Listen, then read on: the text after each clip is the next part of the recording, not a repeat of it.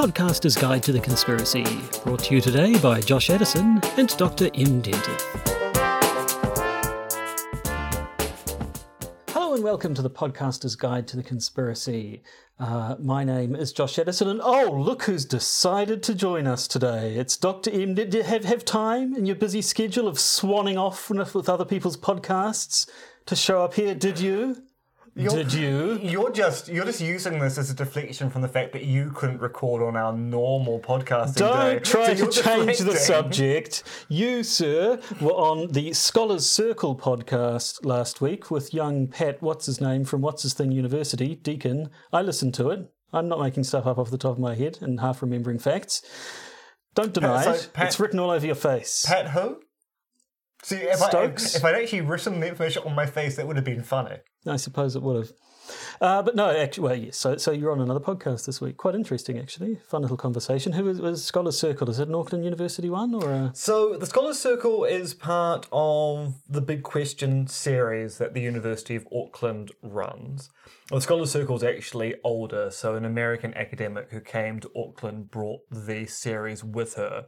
Uh, Scholars Circle broadcasts in 10 US cities in the US, strangely enough. I just, Really? Yeah, I know. I mean, broadcasting it in US cities in the US is amazing. Uh, and it broadcasts on a weekend. So basically, we actually recorded the piece about three weeks ago. Uh, they had to wait for some reason to get the transcription done before they were going to release it to the world. So now there's a version of it out which has got my dulcet tones. Or if you don't like listening to me, you can read my can. words as transcribed. I actually read the transcription first because I think that's what you linked to originally, and then found the recording. And I see that that, that edited it down just a little, but mostly just taking out digressions and a few ums and I ahs. see, I actually haven't listened to it, so I, I mm. actually never listen to things I'm in. Ah. I Well, don't watch things uh, back. I don't listen to them. I plan to learn nothing from my media appearances over time. That's not a bad policy. Nevertheless, if you feel like looking up the Scholars Circle, uh, I, I found it an interesting little chat, really. Just some more sort of general terms about conspiracy theories and the philosophy thereof. Indeedy, with Pat Stokes from Hmm. Pat Deakin Stokes from University. Deakin University. That's exactly Not who I Pat said. something something from, From something, something Deakin, I think. Yes. Yes. there we go. So I was essentially right. Yes. Essentially, it got to the, the, the ultimate. I still think it would have been matter. funnier if you had told me that you had forgotten his last name for me to have put on a post-it note Pat Stokes from Deakin University, Hmm.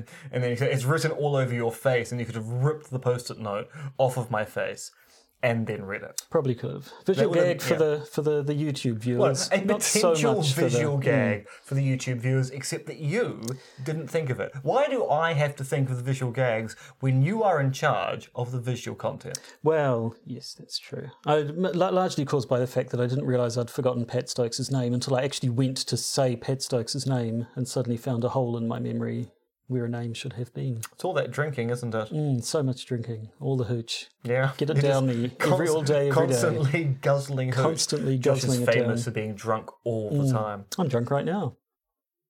Good. Mm, Should we do a you can tell. podcast? We probably should, yeah. yeah. Oh, actually, I, if we're going to plug things, I should say I made that game. You did. I made a game. It's called Stay in the Box. It's about a box and you have to stay in it. You can go to gamejolt.com and search for Stay in the Box and you can find it, play it. Should your game generally lasts a couple of minutes, you might find it fun. Uh, so I've I've lasted about a minute and a half playing Stay in the Box. Does anything more happen as oh, time yes. goes by? Oh, it does. Yes, it gets more, more and more d- things happen. Three minutes twelve, I think, is my best, but I should practice. I, I sort of, it's hard making a game, and it's like calibrating how tricky you should make it. And I'm thinking, well, I'm having trouble doing this, and I did make it. But on the other hand, I am 43 years old and have the reflexes of a 43 year old, possibly the younger generation. Except that you have the reflexes of a 43 year 43-year-old who's gamer. used to playing games with a joystick with a single input button. We played games hmm. differently than young people. God, we sound we sound like old people That's talking about the youth today. But in hmm. our day, your joystick only had one button, unless you were a console gamer, at which point you at least had four. But you weren't a console gamer. No, because we couldn't We afford didn't. consoles well, in we didn't really get them. Nintendo was never really a big. Like it- they, Nintendo did exist in New Zealand, but it wasn't a big thing. Yeah, it was always very rare to know someone Hmm. who had an 8-bit Nintendo machine. You're more likely to find a Master System. Mm, it wasn't really until the PlayStation came around, that we really started getting. Oh, you had a bit of the old Sega, a bit of your Mega Drives, and your, Yeah. whatever they were.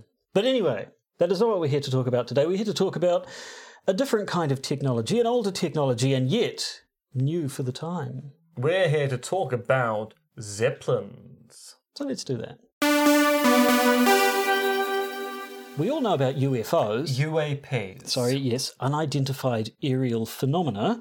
Uh, do, do, do, and the associated conspiracy theories surrounding why governments, corporations, and your mum deny their existence. But before we had tales of flying saucers or experimental aircraft, indeed before we even knew what flying saucers or aircraft even were, there were mysterious dirigibles or zeppelins being spotted in the night sky. Today, we are going to talk about Victorian Zeppelin sightings. Not just that, but mysterious Victorian Zeppelin sightings. See, sometimes people saw Zeppelins where no Zeppelins should be, and sometimes people saw Zeppelins before Zeppelins even existed. Hmm, so, were there heavily mustachioed steampunk esque Victorian inventors racing through our skies over a century ago? Are these just misinterpreted flying saucer sightings, or is it just a case of the 1880s and just a flock of seagulls?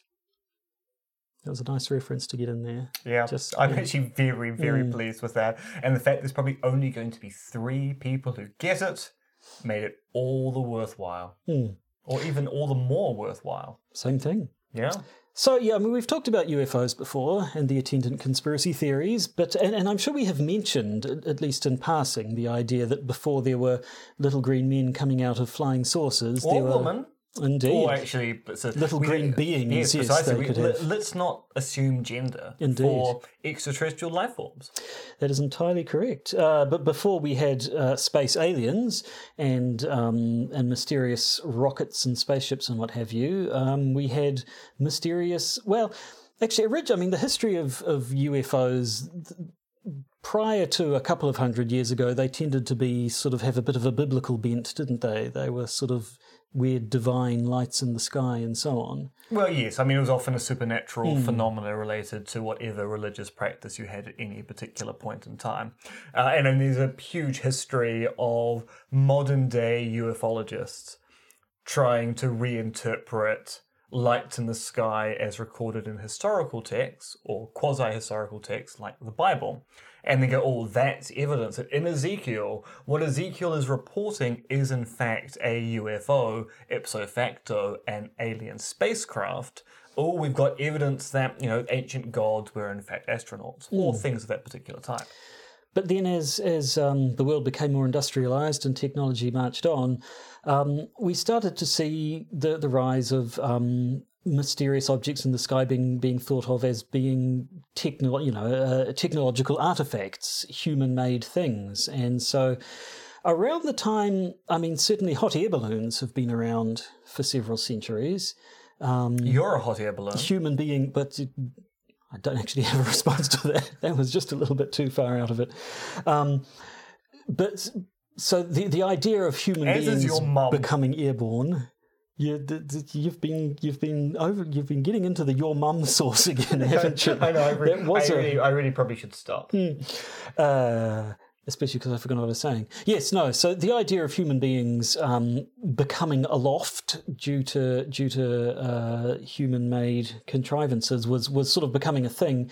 And so we get the idea of the, uh, you know, people are still seeing mysterious things in the sky, not knowing what they are, but they start being looked at as as um, some sort of actual flying craft, often not with alien beings in them, but with human beings in them. Yes, I mean, there's a huge history of the sociology of interpretation of lights in the sky, which actually comes out quite nicely in the literature on abduction experiences. So, along with UFOs, the middle of the 20th century was rather replete with stories of people being abducted at night by grey space aliens, green space aliens, Nordic space aliens, and the like, which actually talks quite nicely to the fact that where you are in the world, your interpretation of who these figures are changes quite dramatically.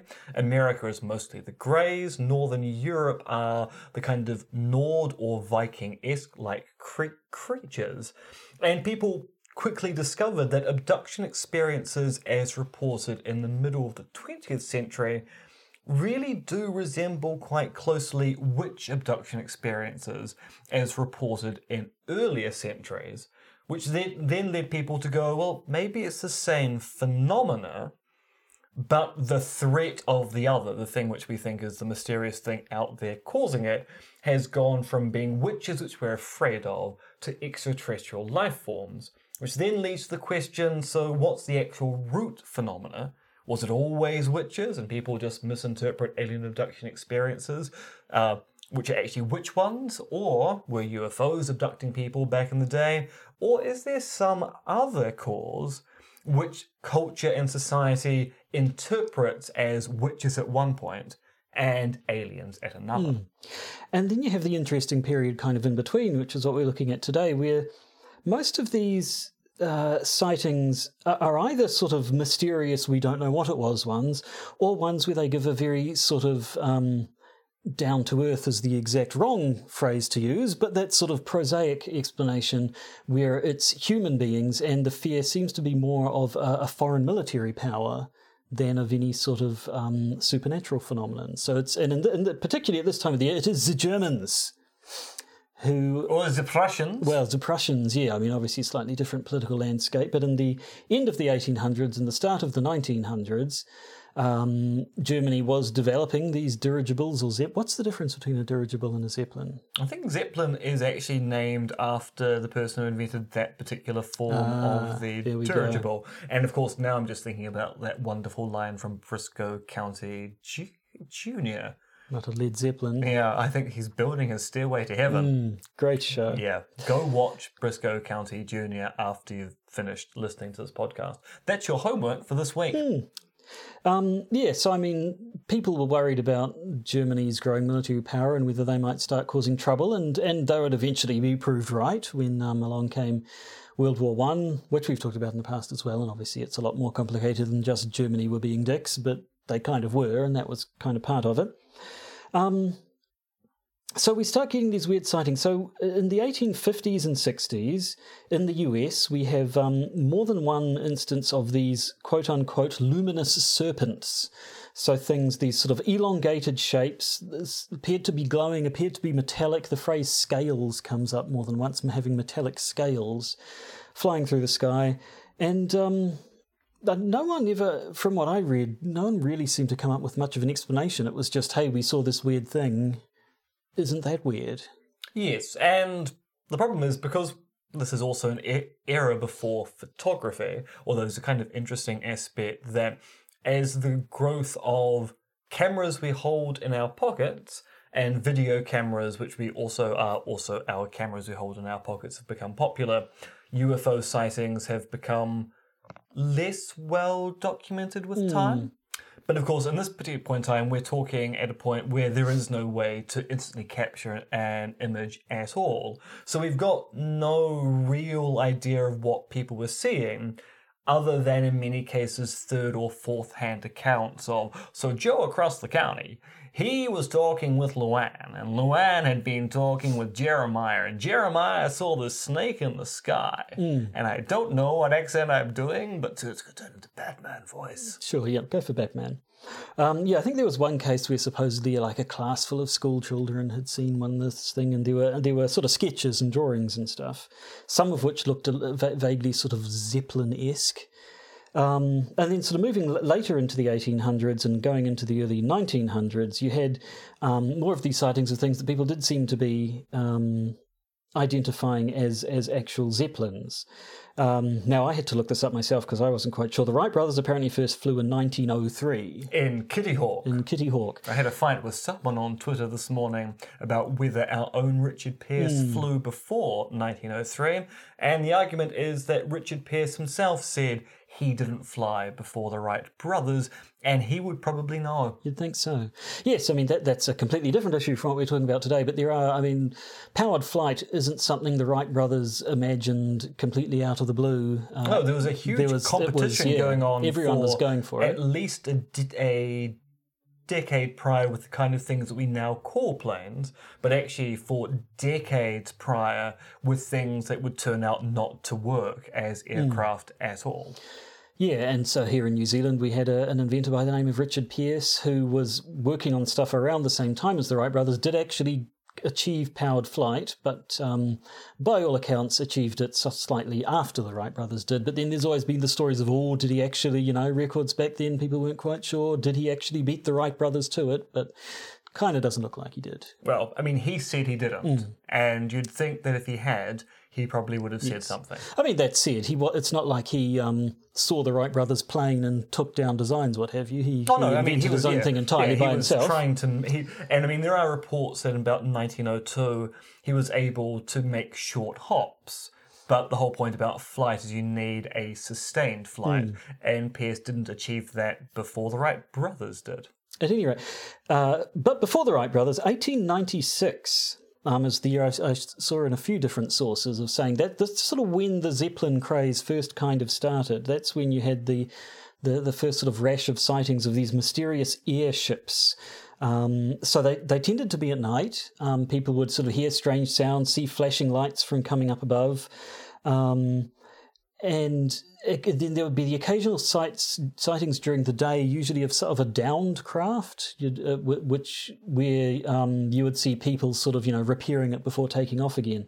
Um, and I believe in in all, or if, uh, or at least most of these cases, if um, crew members could be seen aboard these these mysterious airships, they were very definitely human beings, and often yeah. foreign human beings. Yes, and by foreign, either from a foreign nation or not from around these parts. Um, and I guess the point is that, um, much as with UFO sightings that continue even today, you sort of get the idea that it's technology that's kind of understand that's like comprehensible and yet nevertheless in advance of what is around today. So there was even talk of supposedly uh, some of these things having electric motors. Um, and you know, pe- people could, rec- could kind of see them for what they were, and yet what they were was something that shouldn't quite have existed at that time. Yes, I mean, so the first Zeppelin, as we know them, flew on the 2nd of July in the year of our Lord, 1900. And they weren't actually used in military service until about nine years later. So the sightings we're talking about are either sightings which predate the first Zeppelin, or, in one exciting case, post-date the first, first Zeppelin, but occur in a location where there were no Zeppelins. Hmm.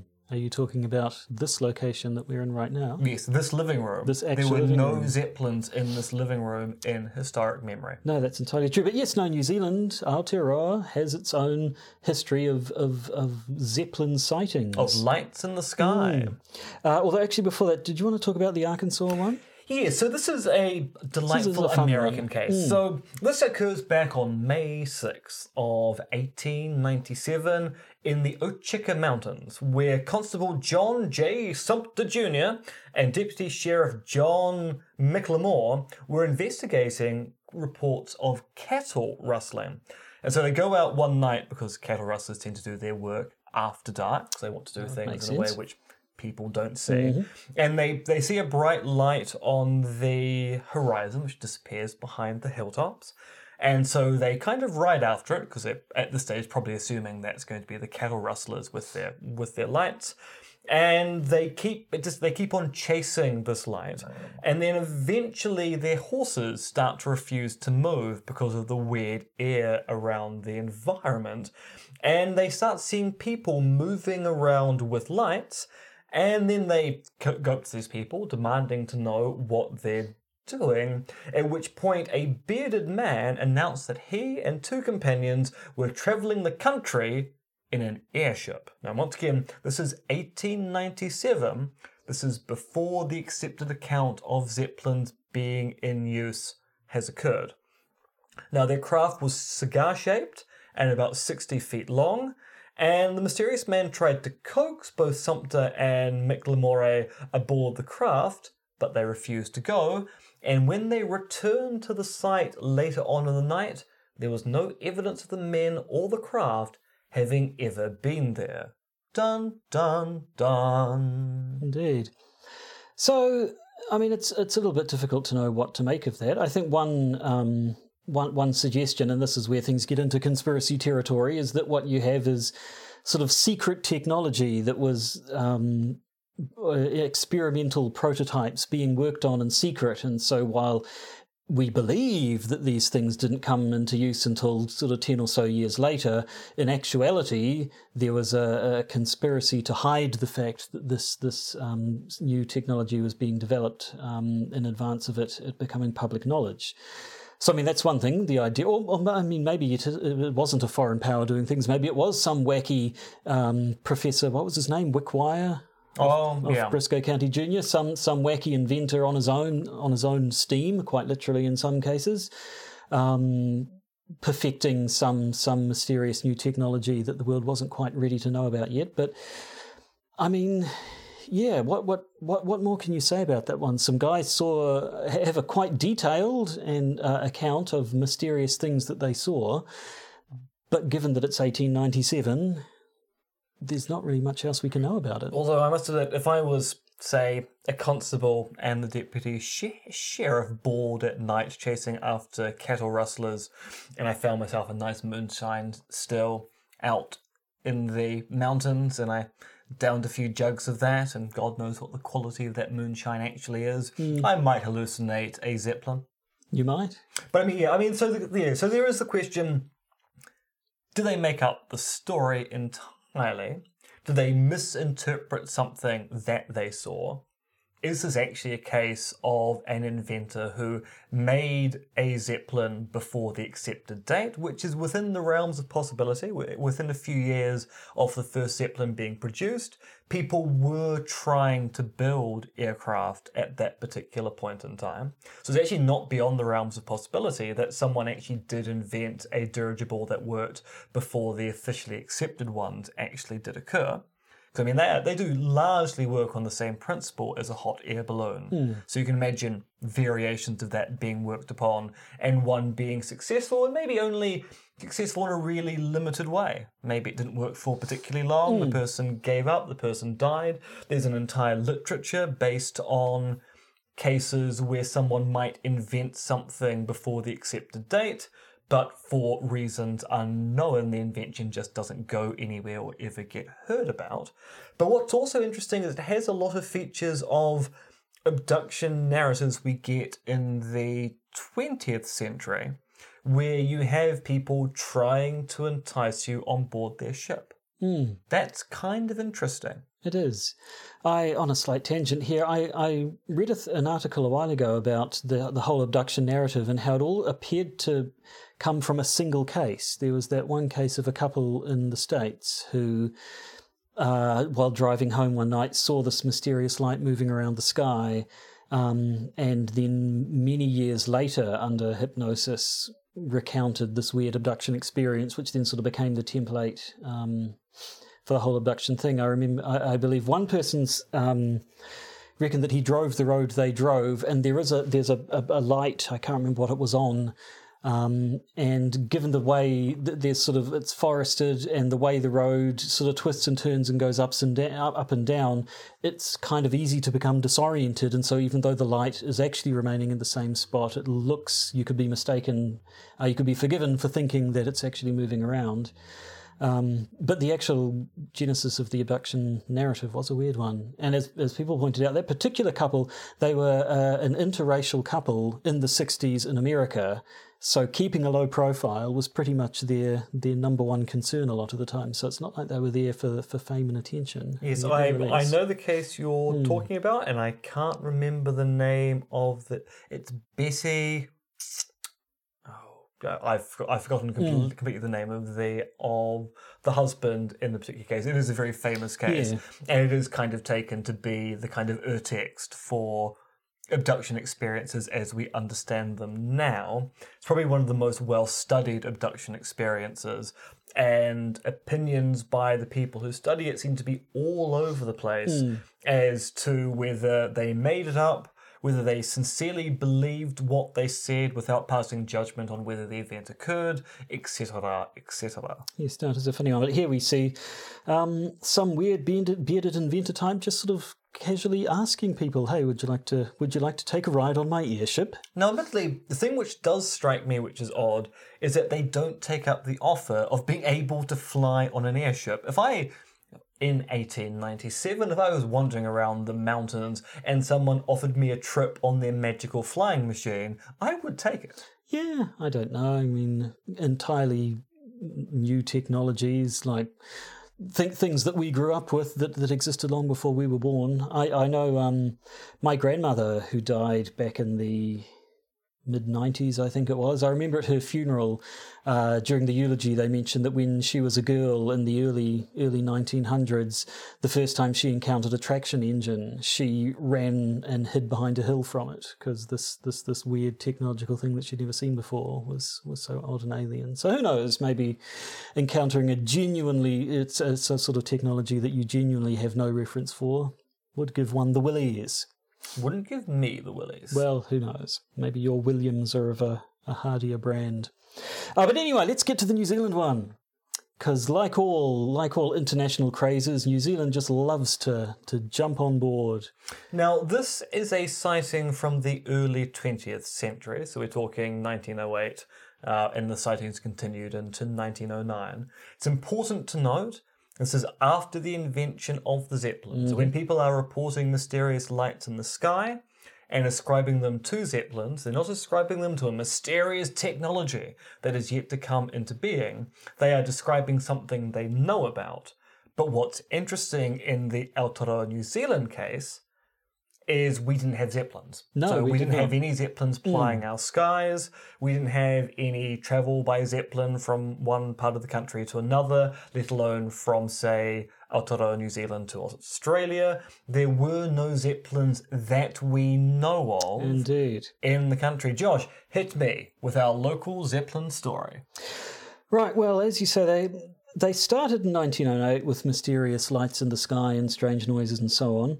Uh, but according to the Otago Daily Times, in July of 1909, uh, several uh, residents in uh, Kaitangata uh, saw a zeppelin for 30 minutes over the Wangaloa Hills. Um, the Evening Star newspaper reported this as an aircraft launched from the German vessel Seestern. So I don't know if this was a German vessel that was known to be in the area at the time or not. I didn't see any more detail on exactly what this, this German boat was. Um, and then for the next two months, there were apparently thousands of reports uh, from across the country of sightings of German airships. Um, and so, yes, here, here's, here's the case I was thinking of. In the town of Kelso, 23 school children and their adult minder claimed to have seen a craft swooping over the town um, which led to the police and a, and, a, and a search party tramping through the nearby mountains to find it. Uh, it was not found, as far as I'm aware. Um, at Kaka Point, I'm not sure where that actually is. Um, several boys reported seeing an illuminating object that seemed about to land on the beach, and they ran away. Um, there was even a rumour that an airship had crashed near Waikata, killing two or three of the German craft who were aboard. Um, and then other ones, uh, then, then sort of around the same time, the Geraldine Guardian. Where's Geraldine? Now, that is a town I have heard of. I That's also in the south- uh, south yeah, I think they started in the yeah. south, didn't they? And the sightings sort of moved north. Yeah, so a lot of these are progressed. around Christchurch. Uh, so in Geraldine, apparently a crowd saw a mysterious orb in the sky, although that apparently turned out to be a prank, uh, where some young boys had placed a candle inside a hollowed out turnip and put it on a flagpole. Good for them. Good for them. That's yeah. malarkey, hacky, wacky, wacky turn of the century Although it's important to note that if it's so easy to fool the populace at this particular point in time with a candle in a turnip on Hmm. a flagpole, it does make you think how easy it was to fool people in other respects about zeppelins flying the skies. Indeed. Um, so July the 19th, um, there was a wave of, of uh, reports coming in from around Oamaru with more flickering lights in the sky.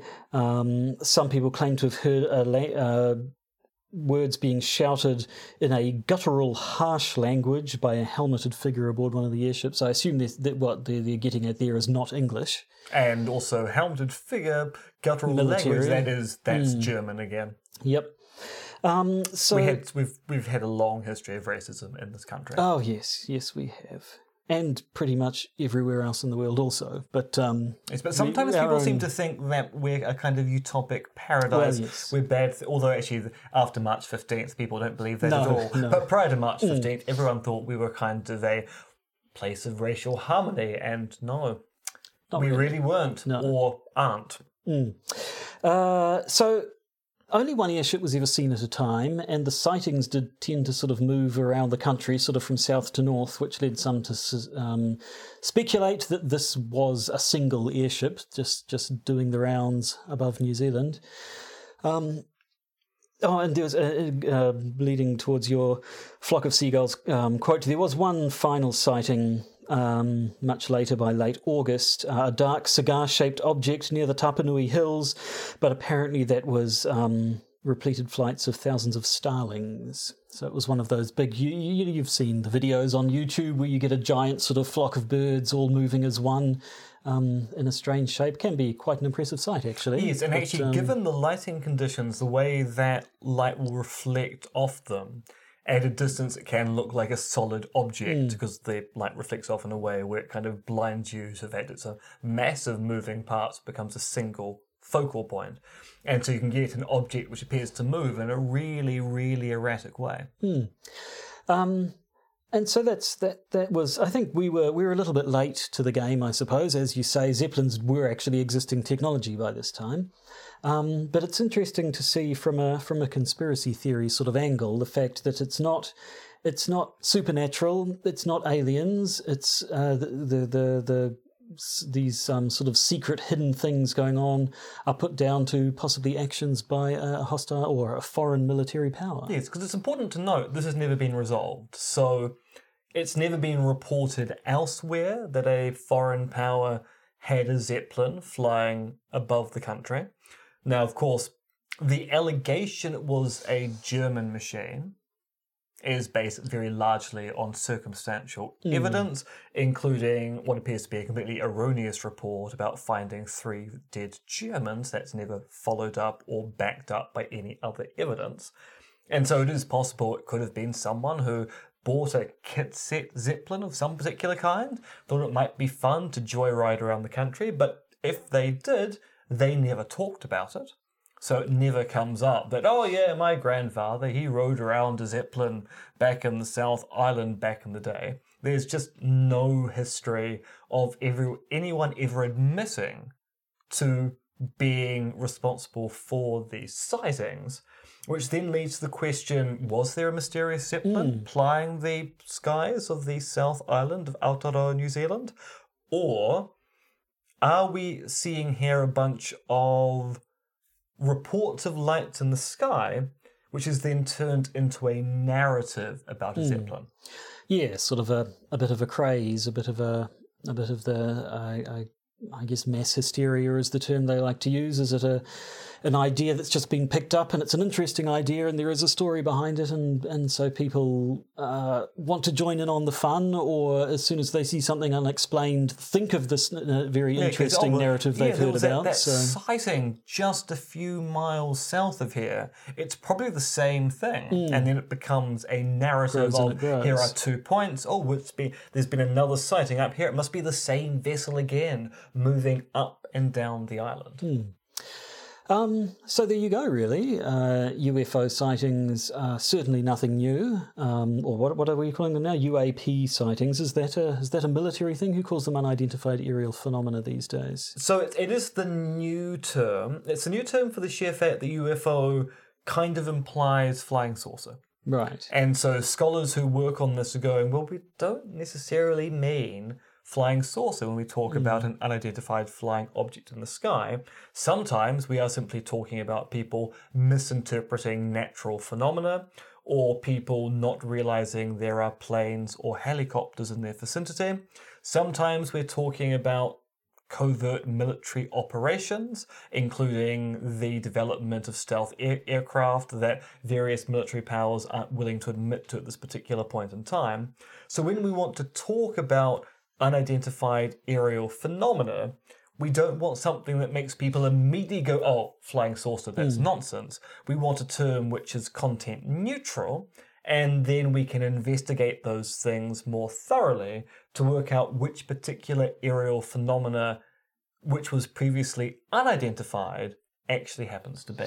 Yes, I suppose it presupposes less, doesn't it? Flying implies that it's moving under its own power, Yeah. whereas we could be talking about weird cloud formations or who the hell knows what. Aerial just means Or in in the sky. many so- cases, a Chinese lantern. Indeed. Yes, you do get a bit of them around, don't you? Find them washed up on beaches after after any particular sort of event where those things Yes, get and actually, I mean, there's a whole literature in the annals of ufology because, unfortunately, UAP, U, U, UApology.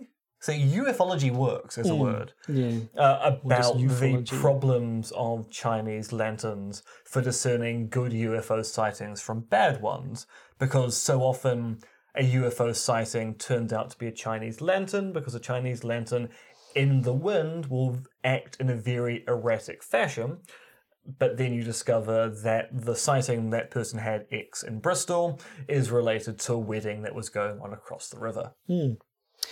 Interesting. I in reading up for this, I've came across two different um, accounts of where the term flying saucer comes from. I read one of these things talked about it was a guy who was very much describing saucer-shaped spaceships, and yet I've also heard that the term came from a guy who described them as like saucers skipping across a, a pond or something, and that the the actual craft, the, the UFOs he described weren't saucer-shaped at all, and the saucer referred to the emotion. So frankly, I'm confused now. As are we all.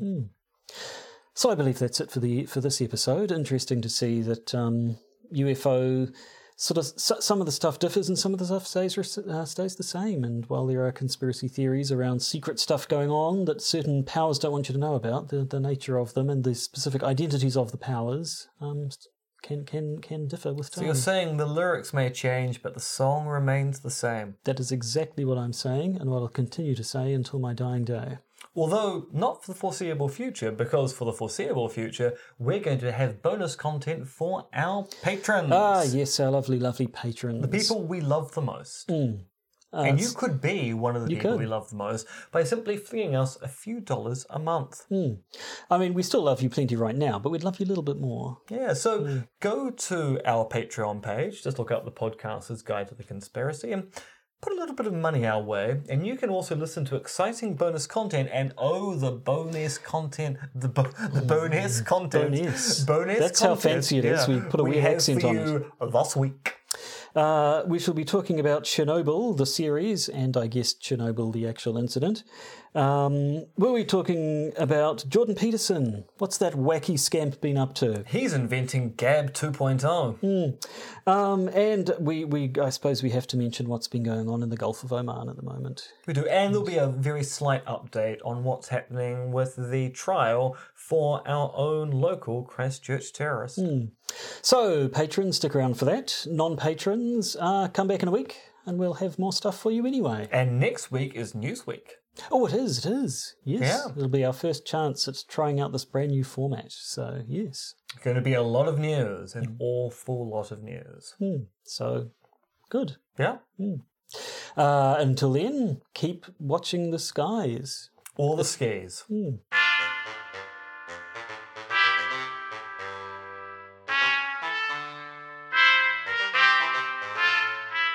been listening to the Podcaster's Guide to the Conspiracy, starring Josh Addison and Dr. MRX Dentith, which is written, researched, recorded, and produced by Josh and M. You can support the podcast by becoming a patron via its Podbean or Patreon campaigns. And if you need to get in contact with either Josh or M, you can email them at podcastconspiracy at gmail.com or check their Twitter accounts, Monkey Fluids and Conspiracism.